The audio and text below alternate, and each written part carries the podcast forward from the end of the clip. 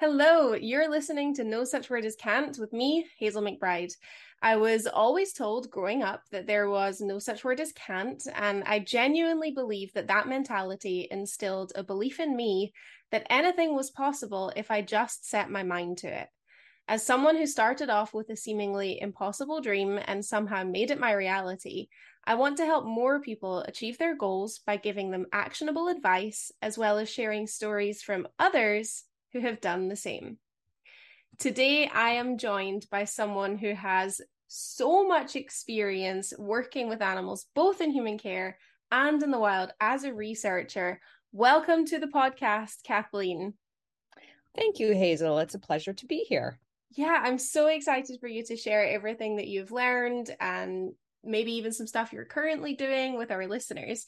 But for anyone who might not be familiar with you or your work, can you give yourself a brief introduction? Uh, brief intro. Well, uh, my name is Kathleen Dudzinski, and I have my PhD from Texas A&M University. They do have dolphins along the Gulf Coast of Texas, though you know, 30 years ago, people didn't believe that. And uh, I have been studying dolphin communication and behavior for nearly 30 years, though you know, hopefully, I don't look the 30 year part. I started when I was two, right? Uh, and I also I founded the Dolphin Communication Project in 2000 so that we'd have an umbrella under which to study dolphin behavior and communication in a variety of settings and and try to raise money to do that which which we've been successful at doing and when i did my degree and finished in the mid 90s at that time it it wasn't uh, most individuals who went on to an academic career were not encouraged to do outreach with the general public or with facilities, with museums or with aquariums or with zoos. And my research has always been funded by ecotourism.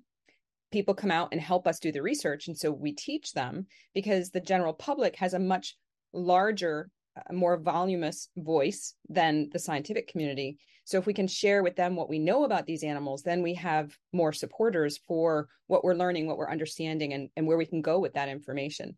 And so I didn't choose the academic route. I chose the nonprofit route so that I could do more of the research that I wanted to do and collaborate with folks at universities so that we can have students work with us, but also to be able to move forward in the research that we're doing.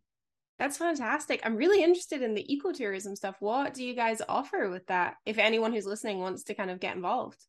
Well, we have and and we do have, you know, here's the the promo plug for dolphincommunicationproject.org, which is our website. And we have information on our eco tours there. Uh, but we also people come out, they join the research that we're doing. Uh, we've done lots of research in the Bahamas, in Bimini, and uh, decades ago on the White Sand Ridge.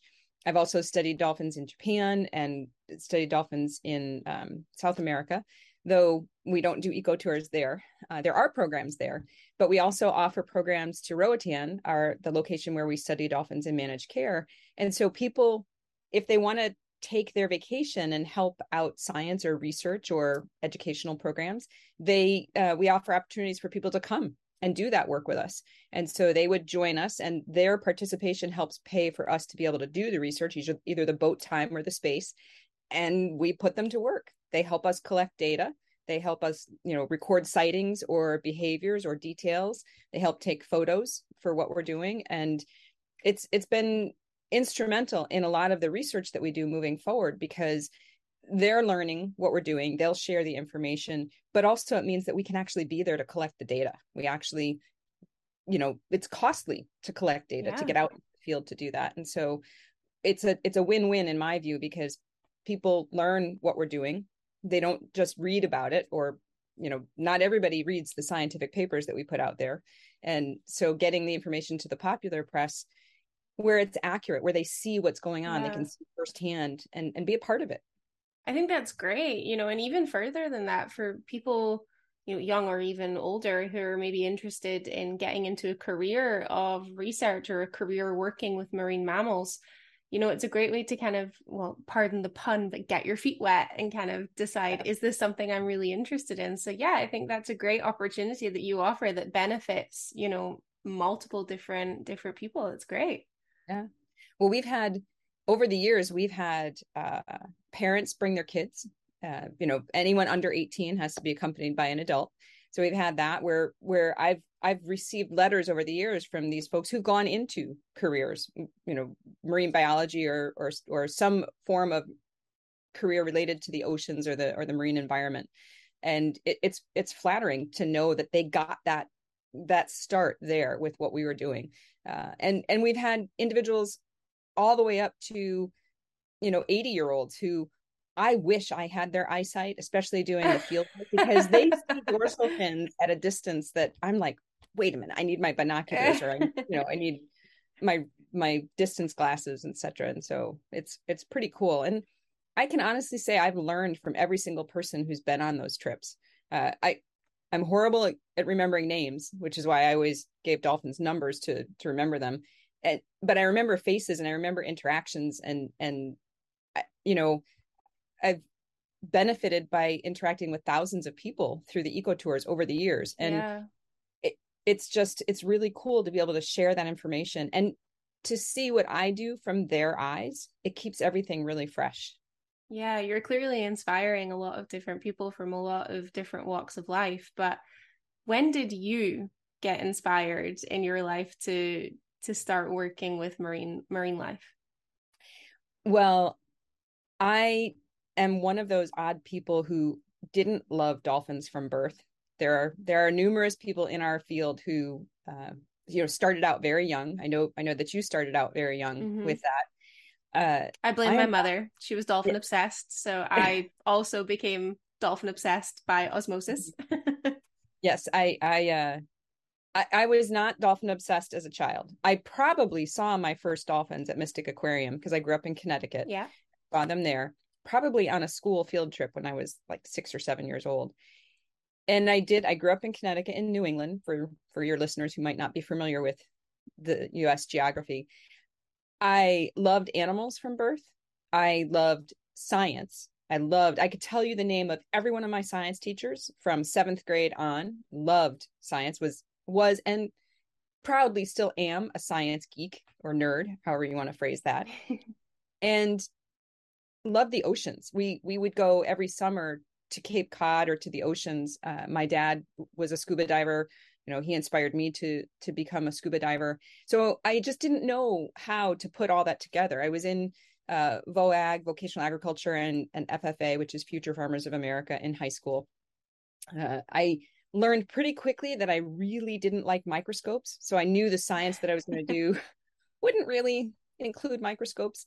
Uh, but when I went to college, I tried all kinds of internships. And one of them was with a whale watching company out of Gloucester, Massachusetts. And we worked 12 hour days uh, from May to September for the summer, every day, all week. And I loved it. I thoroughly enjoyed it. And so, so that was the summer of 1987 to to sort of set the stage. And uh, I went back to or 88, one of them. I, went back to college and we didn't have computers then. We didn't have anything else, but you'd go to the the reference library and photocopy the scientific papers that I wanted to read and I started looking up things and that's when I started applying to different folks who were looking at a behavioral ecology or social behavior. I really wanted to look at communication but there wasn't mm. a program that existed then and so i wrote to different professors and and uh, you know wound up at texas a&m university with Bernd Würsig as my advisor and put together a graduate committee to develop a program on looking at dolphin communication because one didn't exist at that time. This was 1990 and so there there are numerous programs now but at that time it didn't exist. So with my committee, we put things together and said, okay, we're going to look at these different things. And my graduate career started and changed three times in in the span of like six months because I was originally going to study dusky dolphins off Argentina. Mm. Political strife, inflation, all that shifted me. then I started looking at dolphins at Turneffe Atoll in Belize uh, with Oceanic Society. Great project, still ongoing today but we knew nothing about those dolphins. Mm. And so I I actually at the biennial conference last week was chatting with Eric Ramos and he said, We're still seeing dolphins that you saw in 1992. I was like, That's awesome.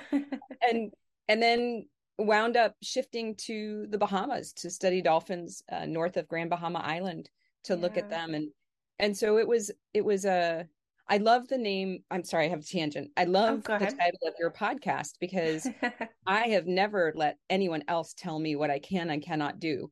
And mm, you know, if you go to graduate school or or if you're following your passion, you should never let someone else tell you what you're capable of or what you can do and you cannot do. And my my early graduate career was a testament to that because you know people kept throwing obstacles and not not my graduate committee they were supportive but you know other factors yeah. in the world and uh i my dad used to say i was um too stubborn to let anything stand in my way so. not necessarily a bad thing i mean no. there's a lot to be said for you know advocating for yourself you know like you said you went in and you're like i want to study dolphin communication okay no one does that. All right well let's make it a thing. Like let's let's open this conversation. Like if no one else is doing it i'm going to be the one to do it. Mm-hmm. you know it's definitely how i've operated in my life just kind of gone there's a gap here that i want to do something no one else is doing it. All right here i'm going to take the reins. Um and i think yeah. it's a great thing to show other women. Like i know also men obviously but for me specifically as women when we're younger a lot of the time we're told you know to be quieter to be meek to be humble don't be too loud don't be too bossy. And i just love talking with so many strong successful women who have carved their own path within their own chosen field. And you know i think that's one of the reasons why i just love doing this podcast is you know i obviously talk to men as well but you know for me hearing from from women like yourself and you know Olympic athletes and everything like that. It's just I think it's brilliant to to hear their stories and feel inspired from them. Yeah. I I agree with you 100%. I I feel very fortunate. I had very supportive parents. Uh they they basically said, you know, your you know, dinner table conversations were debates and it we were told early on it was okay to disagree with our parents. We couldn't just disagree to disagree. We had to justify I why. love that yeah and we had to so so we grew up with that which i think was daunting in college when my sister and i had the same class and the after a few sessions the professor is like you have to be on the same side because you guys on opposite sides you monopolize the conversation and the debate. And i was like well you know that's what we were taught. So, uh, you know but it's but they my dad was was extremely supportive. By both my parents are extremely supportive but my dad was you know he even said to, that he wanted daughters because he figured he'd get his sons through his daughters and you know he did but he also wanted to make sure that we were very strong mm-hmm. and capable and independent and so both of my parents fostered that and um, thankfully my sisters and i all have uh, supportive strong husbands as well you know yeah. that that realize that this is what you get yeah, it definitely makes a difference having that supportive network around you. But, you know, you took your ideas, you ran with them, you ended up in the Bahamas. What was that like? It was awesome. And and I still remember the first uh, time I observed dolphins underwater. I can tell you exactly what that young female looked like, how many spots she had. Uh, it was it was something that sticks with you. And I learned a lot about um, boat handling. I learned a lot about weather. We were out uh, just shy. We were, you know, on the edge of the Sargasso Sea. We were 40 miles from land, roughly 60 kilometers, I believe, if I did my conversions correctly. And it, it was, you know, I, I would go back to grad school. I was out for for the my graduate career. The the early part, I'd spend pretty much May through September in the Bahamas on a boat for four years, which not, not bad to do. You know, there's, there's were, worse places to be. Yeah, worse places. Got to meet a lot of different people, but it's pretty much in that area a watery desert. So mm. my colleagues, uh, fellow graduate students, were learning about birds and coastal environments, etc. And I learned about you know wave patterns and weather patterns and cloud patterns and such and watched the dolphins for as much as i could and and what was something that was shocking as well to um, and we got i collected a lot of data i could still you know i'm still using those data to analyze but the amount of effort expended so uh, which i i still you know i remember numbers so for for the 4 years of the data that i used for my phd i had 1980 hours of effort you wow. know which is just sort of the equivalent of a one year full-time job yeah in, in those four years and from those hours spent looking for and observing dolphins we have 40 hours of sightings so 40 yeah. hours spent observing dolphins mm-hmm. and from that we had 20 hours of video so it's a 1% return on effort you know yeah studying. that's a lot that's yeah. like it's a lot of effort for not a lot of but the wealth of information yeah. that we got from the video mm. is is staggering and you know our other st- our other sites are more more close to shore so we have sort of a 5 to 15% return on effort where we know the animals will be coastally and this was uh, off of Mikura Island in Japan where I did my postdoc and also off of Bimini the Bahamas where we've done significant amount of research with my colleague Cal Sweeting and several other students and and um, individuals over the years and so you you go out you don't live on the boat for a week at a time you go out and you spend a few hours and then you come back and you can you can get more trips you can do more but you still have to search for the animals and yeah. still have to you know make sure that they're okay in terms of is there extreme social activity that you don't want to get in the water for or even weather conditions you know sometimes getting off the boat is much easier than getting back on the boat if you have mm-hmm. a choppy sea so you know all things that you have to take into consideration. And we yeah. had with the eco tours we have numerous people over the years come and join us. And i would say 98% of them were strong in the water and knew how to swim. But we did have a couple people over the years who uh, they chose our trips to learn how to swim which oh, which is interesting. And but but so you keep an eye on those individuals as well as watching the animals and and yeah. you learn by through your interactions that way as well. So mm-hmm. I'm proud mm-hmm. to say that they were comfortable in the water when they left our trip. Okay, so good. yeah. Very good. So, I hope they had a life vest. yes, yes. Good. So, good. Safety first. Well. Yep, Safety yep. first. So. Um you know, I think it's so interesting. I think a lot of people think, well, certainly I did when I was a kid, you know, marine biologist. I don't know why there was like a big push in the 90s, the early 90s of like marine biologist was like the dream career. Like I remember reading books like kids books about marine biologists and i just always thought oh this is like an amazing lovely like euphoric little life of just going out and watching dolphins. But the reality obviously you know you're still in the bahamas but you know there's a lot of odds against you. So when you were studying there what were some of the interesting observations that you made and started to understand about that population of dolphins I think some of the early observations for me as I I got to know well, as I got to know the animals, but it's it's more as I got to understand the interactions. Mm-hmm. Uh, because when you study a group of animals in the wild, you don't necessarily see the same individuals every day. So you you might see the same individuals over a few days and then not for a few weeks and then the same individuals. So it rotates through. And so the early work that I did gave me insight into the social group. And when you had a you know different ages and sexes of individual both sexes and the individuals together and and when they weren't together to look at uh, well how do adult females work with juveniles? And because we saw some babysitting we saw adult females together with their calves but then we'd see one female with calves and then later on in the observation we'd see the other females come in. And so maybe mm-hmm. they were foraging or taking a break from their kid and coming back. And or we've seen uh, in the bahamas i had seen adult males taking care of calves which mm-hmm. was really cool. And and seeing uh, social play so seeing juvenile groups interacting with one another and looking at the different types of of behaviors that were used. So it's not just vocalizations but their postures with one another and the the tactile actions and contact that they use with one another uh, pectoral fin to pectoral fin or pectoral fin to body or body to body contact and and certainly um, after i did my postdoc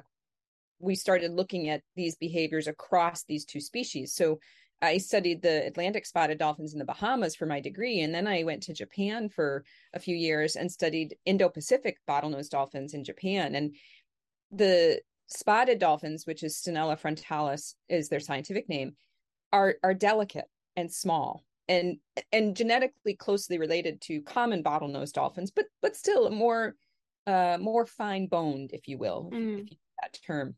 Mm-hmm. And so then to go and see aduncus, Tursiops aduncus, which are the Indo-Pacific bottlenose dolphins, which are uh, about the same length as as common bottlenose dolphins, but a little chunkier, a little a little girthier, and darker and, as well. Correct. And and darker, yeah. yes, and and also they get spots when they're adults, but they don't get you know on their bellies, but not through their whole body. So it's not mm-hmm. a an ID. It's just an, sort of an indicator of age.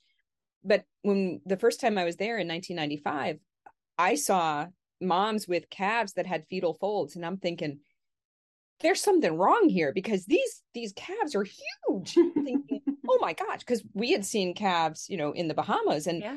these these calves that are supposedly only a few weeks old are giant compared mm-hmm. to the spotted dolphins, and yet watching them, I saw the same actions, the same behaviors, you know, inter-individual interactions, with the exception that around Mikura Island, uh, the maternal strategy seems very different. The the moms don't let their calves hang out in juvenile groups. You don't see males babysitting. Mm-hmm. Moms are more protective.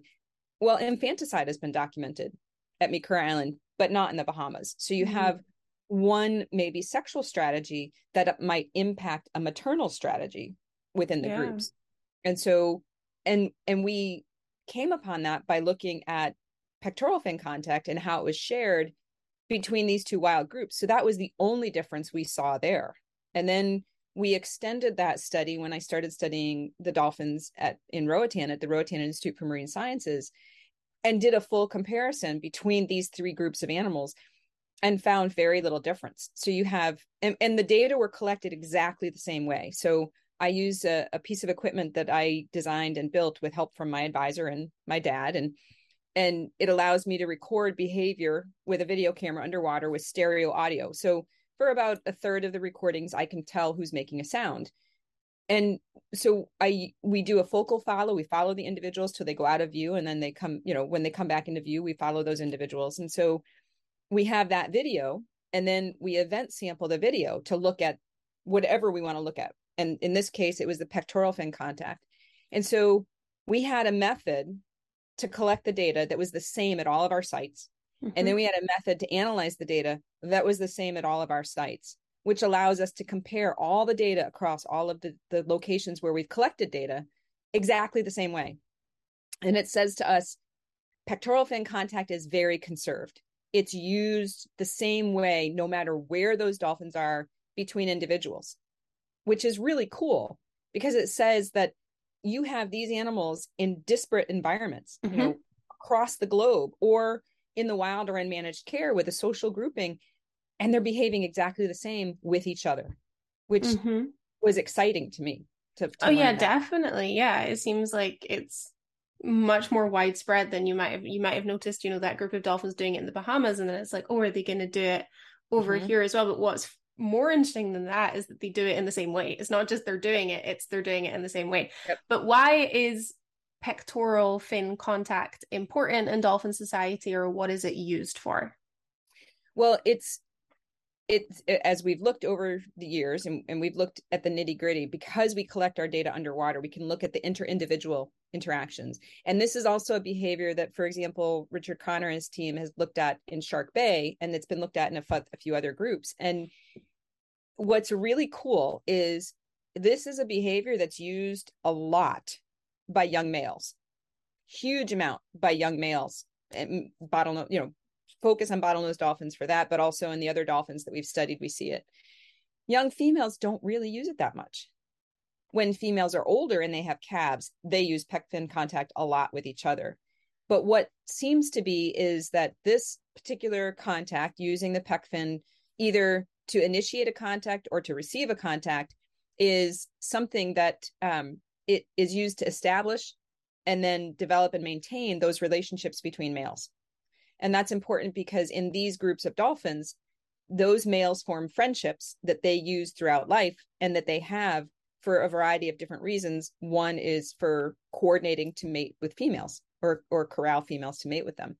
And what we've also we've taken this a couple steps further and we see so in in one of our studies um, looking just at the dolphins from RIMS we have more than 4300 pec fin contacts documented over like a 14 year period 16 year period and 700 of those were between kin the rest were all between non-kin which suggests that non-kin so moms and their calves or siblings don't use that behavior that much. They use a lot of other contact behavior because as you know dolphins are very tactile mm-hmm. but they don't need to use pec fin contact.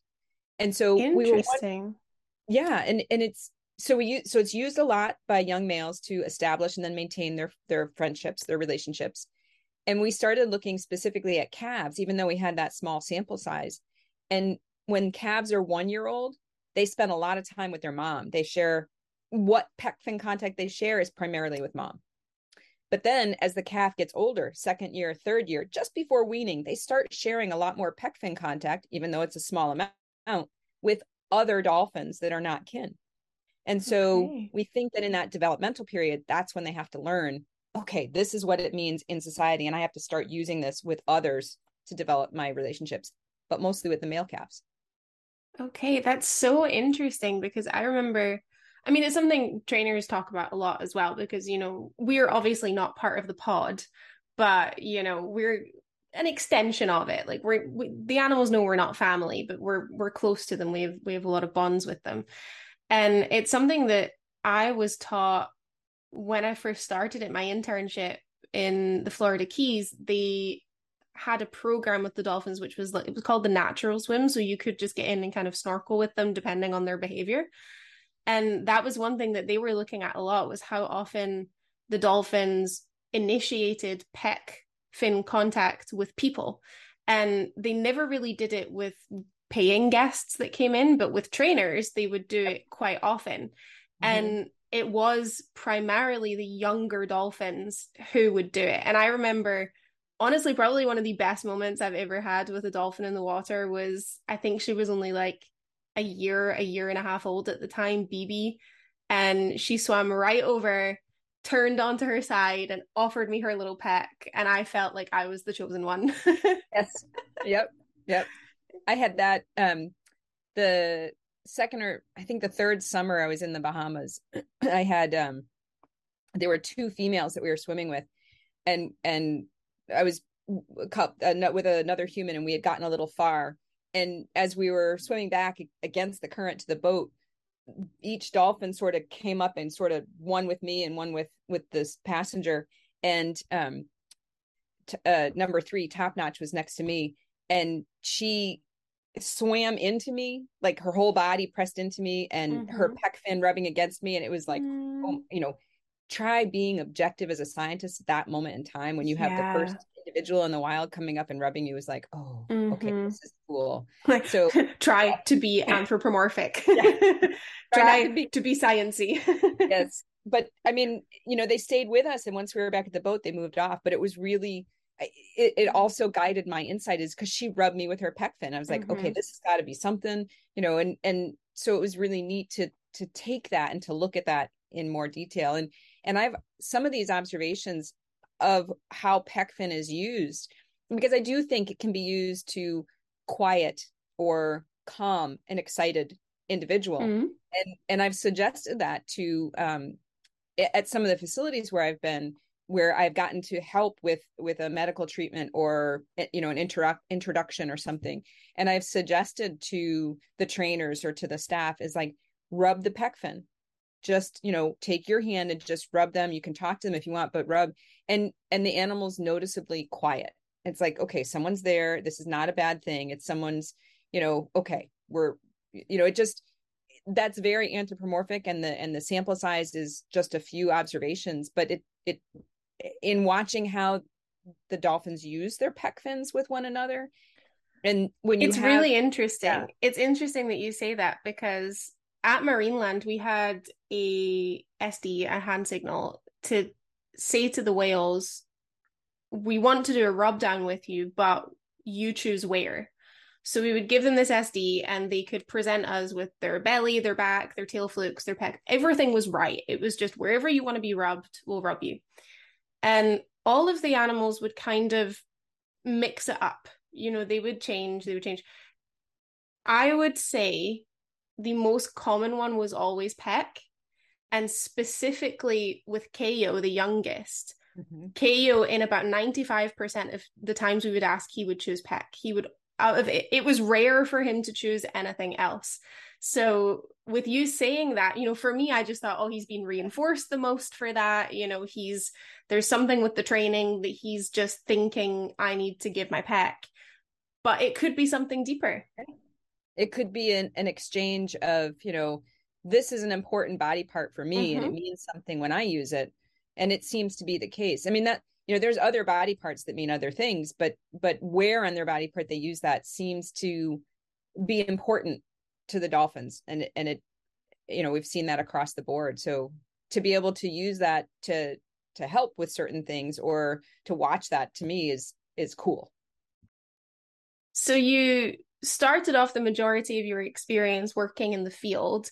At what point did you say hey i want to start researching animals and human care as well or did you just fall into it well actually i wanted to do that in my graduate career as well it just mm. the, the opportunity to do those studies uh full time wasn't there though i did i attended the EAA, uh, EAAM meeting in 1993 european association for aquatic mammals yes. and actually showed the video of the dolphins you know in the bahamas that i'd been studying and and everyone was thrilled it was one of the first times that type of information or that that kind of view of the dolphins in the wild had been shared with animals or shared with with scientists or colleagues who were working with animals in in managed care and started talking to folks about that and and went to uh actually went in so that was at 93 or 94 but then the following october i spent a month in sweden at kolmården djurpark with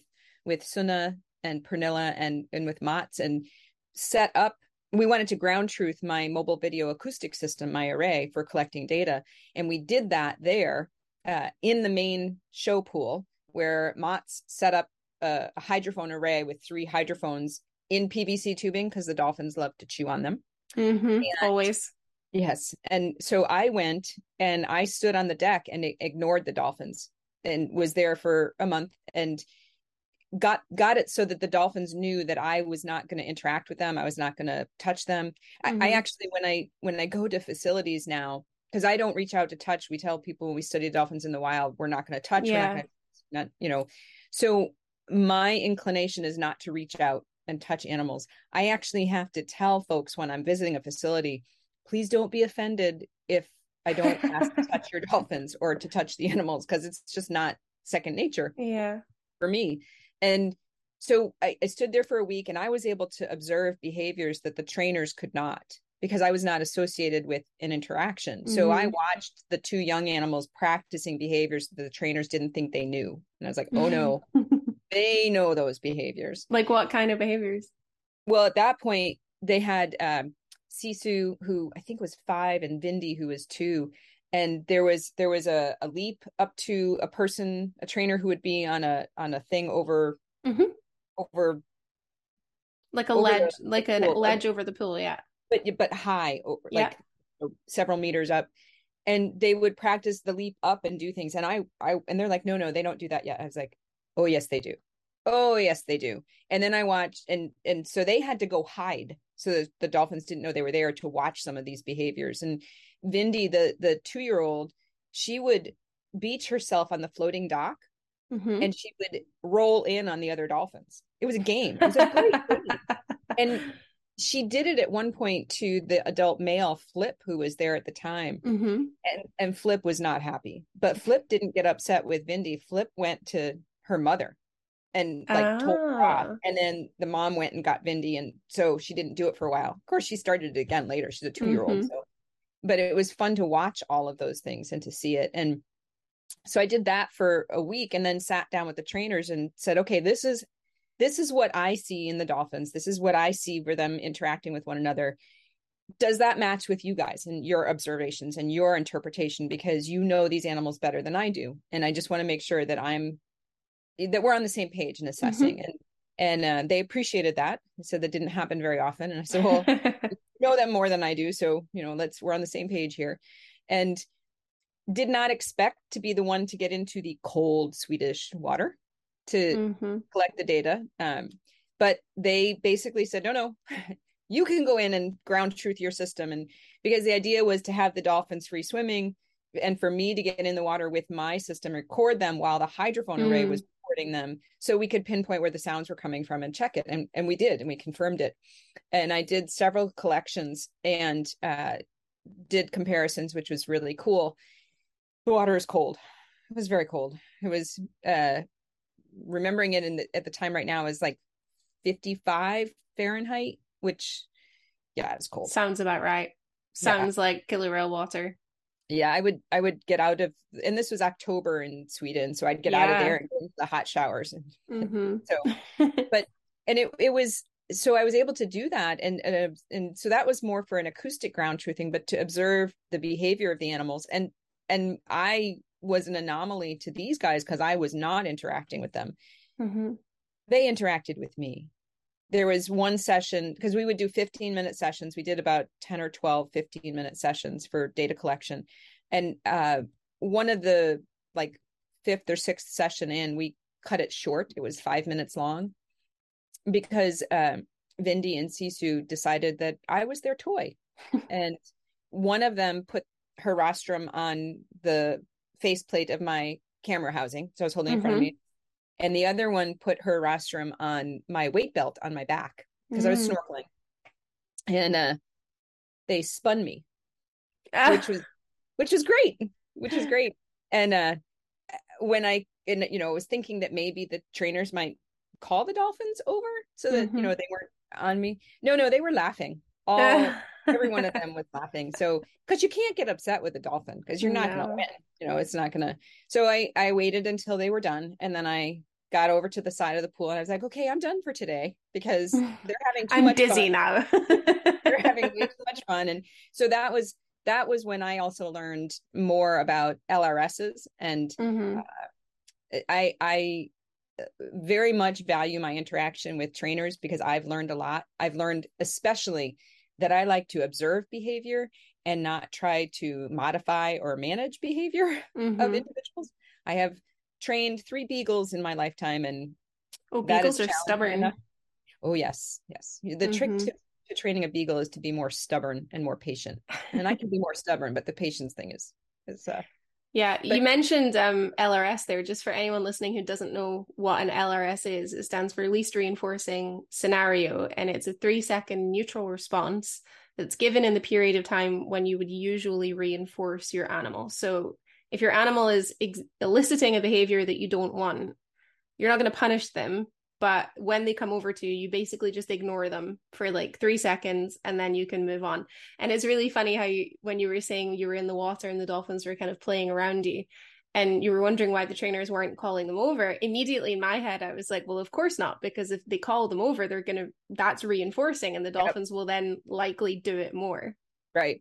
Well, I learned that after the fact, but you know, when Mhm. you're in the water and you're you're a Yeah. dolphin toy, you, you don't think about that at the time. So Yeah. yeah. but and i and so i i didn't react and that so that's for for uh, which was a good thing you know i was told after i was praised so i was reinforced but it, because i try not to interact and and don't react to behaviors uh, um that are shown to me or at me uh that allows me to to just sort of be in the water and and in the group and observing them and not really be a participant. Mhm. sometimes it's sometimes it's more difficult. Sometimes uh you know there are times when you I- i well in collecting the data over the years i started studying the dolphins in 2002 in roatan at the roatan institute for marine sciences so you know in my 20th year there.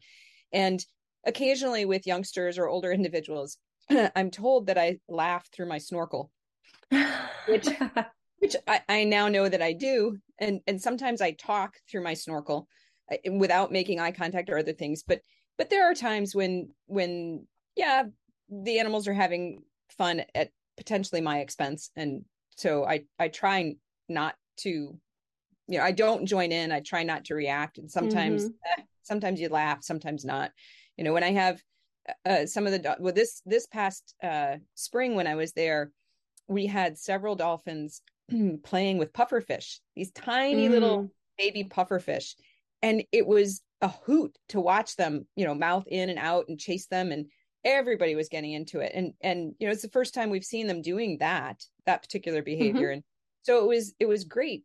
And also this year, well, actually last spring, in Roatan, there there were last last spring, last fall, there were a few calves born, and so I've gotten a chance to observe them and see them. And uh, who is not delighted at seeing a tiny little dolphin swim towards you or or do something for the first time that is just hilarious, mm-hmm. you know? Mm-hmm. And so uh, I'm not supposed to laugh. I'm not supposed to have a reaction, but I'm human. Sometimes so you can't help it. Yeah. Yeah.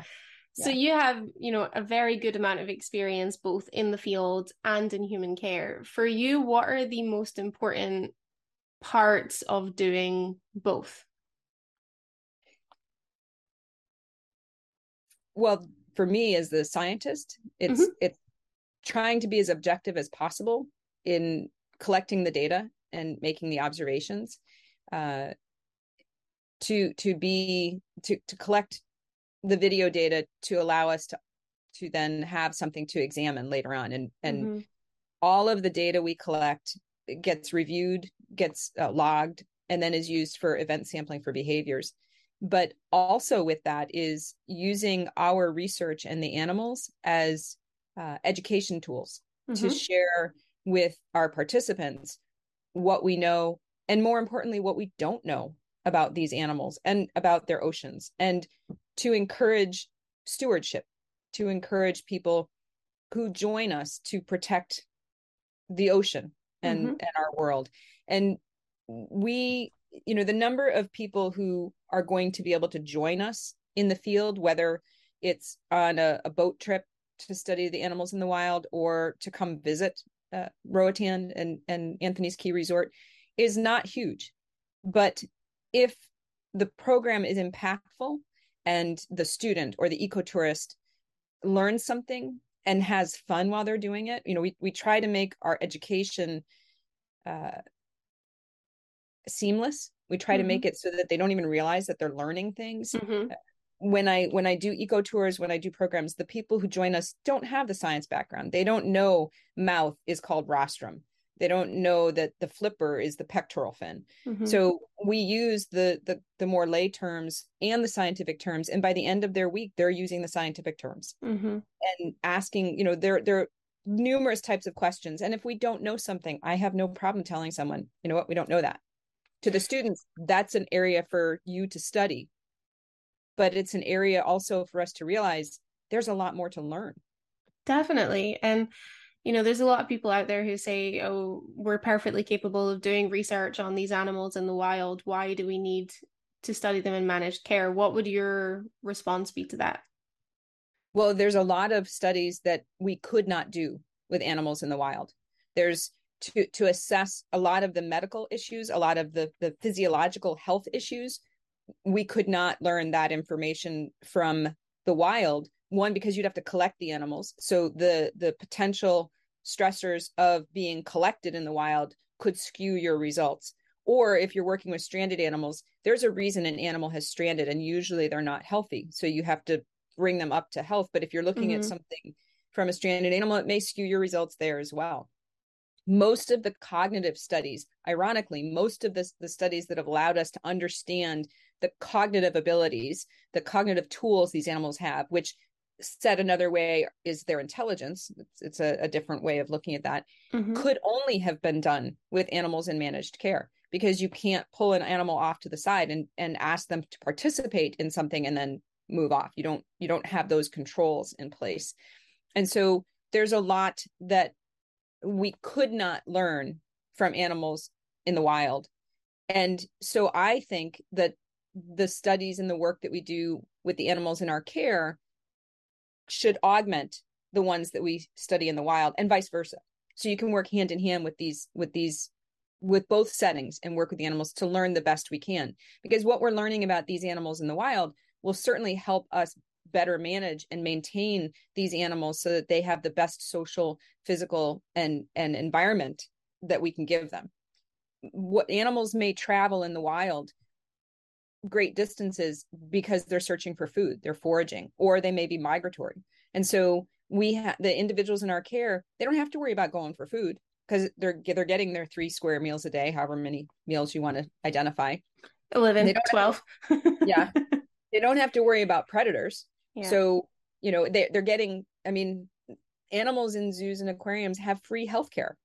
Yeah where can you say that you have completely free healthcare you know it, it, for humans. Mm-hmm. certainly not in the us and that's that's where i'm definitely not in the us that's for sure. So, you know it's and it's so it's you know it's there's there's arguments any which way you shape it up but i think that having the animals in our care was a legacy that was handed to us by humans that were born before you and I were born mm-hmm. that had these animals in our care and we've learned so much from them that it's it's my view that is our legacy to make sure that they have the best lives the best environment the best social habitat the best welfare that we can give them and so that means that we have to work harder to make sure that they're getting that, to make sure that they're cognitively enriched, to make sure that they're getting the best medical care, the best social environment. And in my observations, both from animals in the wild and from those in our care, the size of the habitat they have is not as important as the choice they have in that habitat with whom they want to interact and where they want to be. So you may have a natural lagoon that's wide enough that the animals can get out of each other's view for a while. Great. Mm-hmm. That gives them choice. If you have enough animals in there that they can choose who they want to spend certain parts of their day with, even better. And most of the facilities, in fact, all of the facilities where I've observed animals in, you know, in terrestrial facilities, so animals that are in pools, that uh, man-made pools, most of the folks I consider them as having a day job. And then you know they come and they do their programs and they coordinate.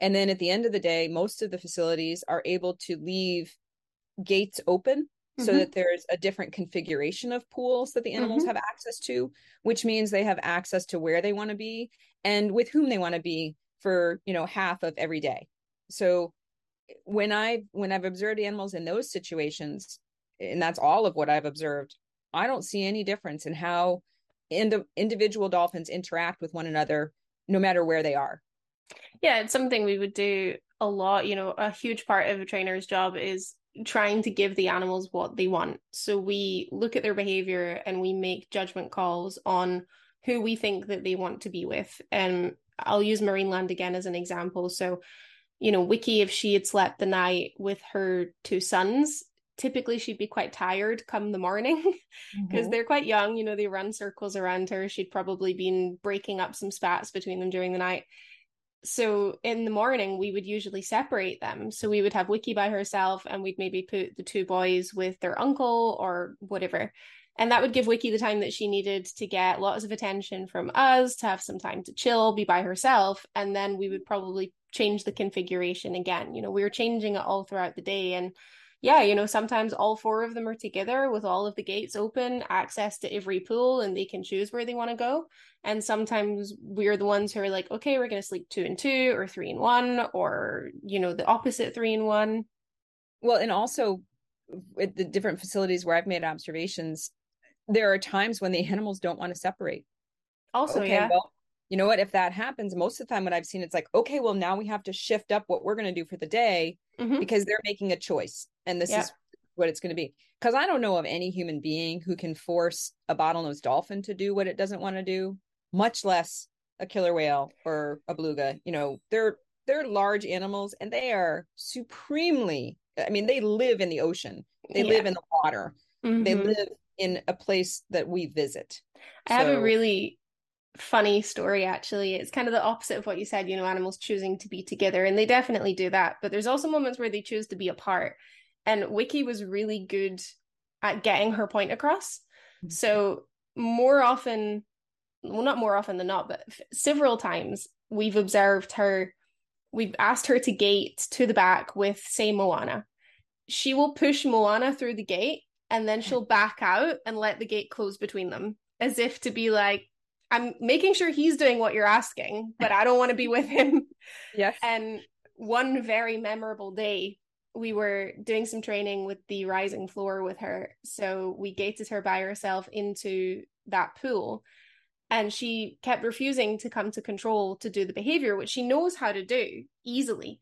And she was showing no signs of frustration when we did a timeout, when we we we did so many breaks, came back, break, came back, break, came back, gave her so many chances and usually, if you do that with an animal, they're showing signs of frustration, something's not right. You know, she was totally fine. She was, you know, offering her pec. She was asking for rub downs. She was giving little squeaky vocals that we would associate with not to be anthropomorphic, but, you know, being happy or asking for attention. And the only behavioral inference we could get was that she wanted to be by herself mm-hmm. because and she knew that if she didn't come to control in that pool, we would not open the gate because she's technically incorrect. And in training, if we open the gate, we'd then be reinforcing her for not doing the behavior. And she knew that. You know, she's able to go, I'm good here. I'm not going to come to control. I just want some time by myself. She stayed in there for the full afternoon and mm-hmm. was totally fine. So we were yeah. just like, okay, we're just going to let you be there. We'll, we're just going to let yeah. you chill. Yeah. I mean, it's you know we the the return on effort for our observations of the animals in managed care is about 80%. Mm. So I don't have to search for them. I know, you know, where they are. And in Roatan, the the main lagoon area has about 8,000 meters square meters in surface area. So, you know, it's a large area. Mm-hmm. And let me tell you, if a if a if a dolphin doesn't want to be seen when I'm oh, underwater yeah. I won't see it. And there mm-hmm. there are times there were um, over the years there's been a few uh, individuals who are more shy or who are just not you know they have days where it's like no no no. Mm-hmm. and so i won't see them. We won't have them. You know i know who i who i can see or who i recognize. And and you can see that. There there are times when they want to be together and times when they don't want to be together. And this is this is their home. And they do they they've done dolphin dives where they take dolphins outside of the enclosure and they go off onto the reef and do dives. The animals that are born there need to be taught that it's okay to go outside mm-hmm. and you know i've i've talked to to terry and eldon and when they're doing that training they have to leave the gate open so that the dolphins know they can go back in because it's a big world yeah. out there and it's mm-hmm. a little scary and there are times when you know if they want to move an animal in one place or another if it doesn't want to move it's like nope you know they they move off they go off they do something else you know and and you we've seen that. So you you know one of the things i think that that most trainers have to have is patience oh, and yeah. to realize what you have set for the day may not be what your day is going to look like. The animals are always in charge. Yeah. Always. Yep. but for you if anyone is listening to this who wants to potentially pursue a career in in research with marine mammals what advice would you give them if a student is starting out or even you know older students or younger students i would say uh, try to volunteer try to intern or volunteer either at a facility or with a researcher uh, if you look at marmam there's a lot of postings there there's also uh, with AZA and the Alliance and EAAM, I believe that they post uh, information or IMATA, you know, where you can do internships. Not all internships are paid. It's mm-hmm. the, the, you know, science, we're not a business community, so you, you don't always have that. But if you do an internship, it serves two purposes. One, you learn, is this really something that I want to do? Mm-hmm. You know, is, is it, is it what I have in my mind, what I think it's going to be? Because it may not be I mean, I've had a couple interns over the years who are like, "Oh, no, no, no. I, I thank you. I've had a good opportunity, but I'm I'm going to something else." Mm-hmm. Perfect, because that's what an internship should do is to tell you if you like what you think it is or if you don't. And if you do, then the other half of of the goal of an internship is you start making contacts because in any profession it's 50% what you know and 50% who you know absolutely so if you can start doing those internships and gaining that information you're building a skill set you're building that information and mm-hmm. and talking to different folks and i would say feel free to reach out to individuals i i would make the recommendation that if you're going to write an email to someone you know if you're reading a scientific paper and you see the emails and you want to write to the authors and, and ask them questions treat the email as if it's a, a professional letter yes so have a salutation, dear Dr. So and so or yes. dear so and so. Write out your information and then sign it. Because over the years, I've talked with my colleagues and we've all received emails that potentially require deciphering. You know, I'm I'm not really great on all of the uh, social media acronyms and all of that oh, stuff. yeah. Mm-hmm. Might try to figure it out. But I've had colleagues who are like, oh, if I can't understand it, I delete it. I don't mm-hmm. even pay attention to it. And mm-hmm. so you know, if you want to make an impression, be as professional as you can and then move on that way and and to look at the different websites that are out there we we are uh, through dcp the dolphin communication project we're updating our website. And so we'll have new information on our internship opportunities and and field course programs and things like that. So people can certainly check that out. Uh, and if they write if they send us emails we reply to all emails. It's just that we may not be able to reply right away. You know, it might take us a few days to to reply to emails. For so. sure. But, you know, everything that you've shared today has been fantastic. And I'm sure that it's going to be super inspiring for a lot of people who maybe want to pursue this as a career. So thank you so much, Kathleen, for coming on the podcast with me today and chatting. Well, thank you. It's been my delight to to chat with you, to share and to learn some of your stories as well. Thank you guys so much for listening. If you have enjoyed this week's episode, then please do not forget to like, rate, and subscribe. Sharing on social media is always a bonus, and I will catch you guys next week.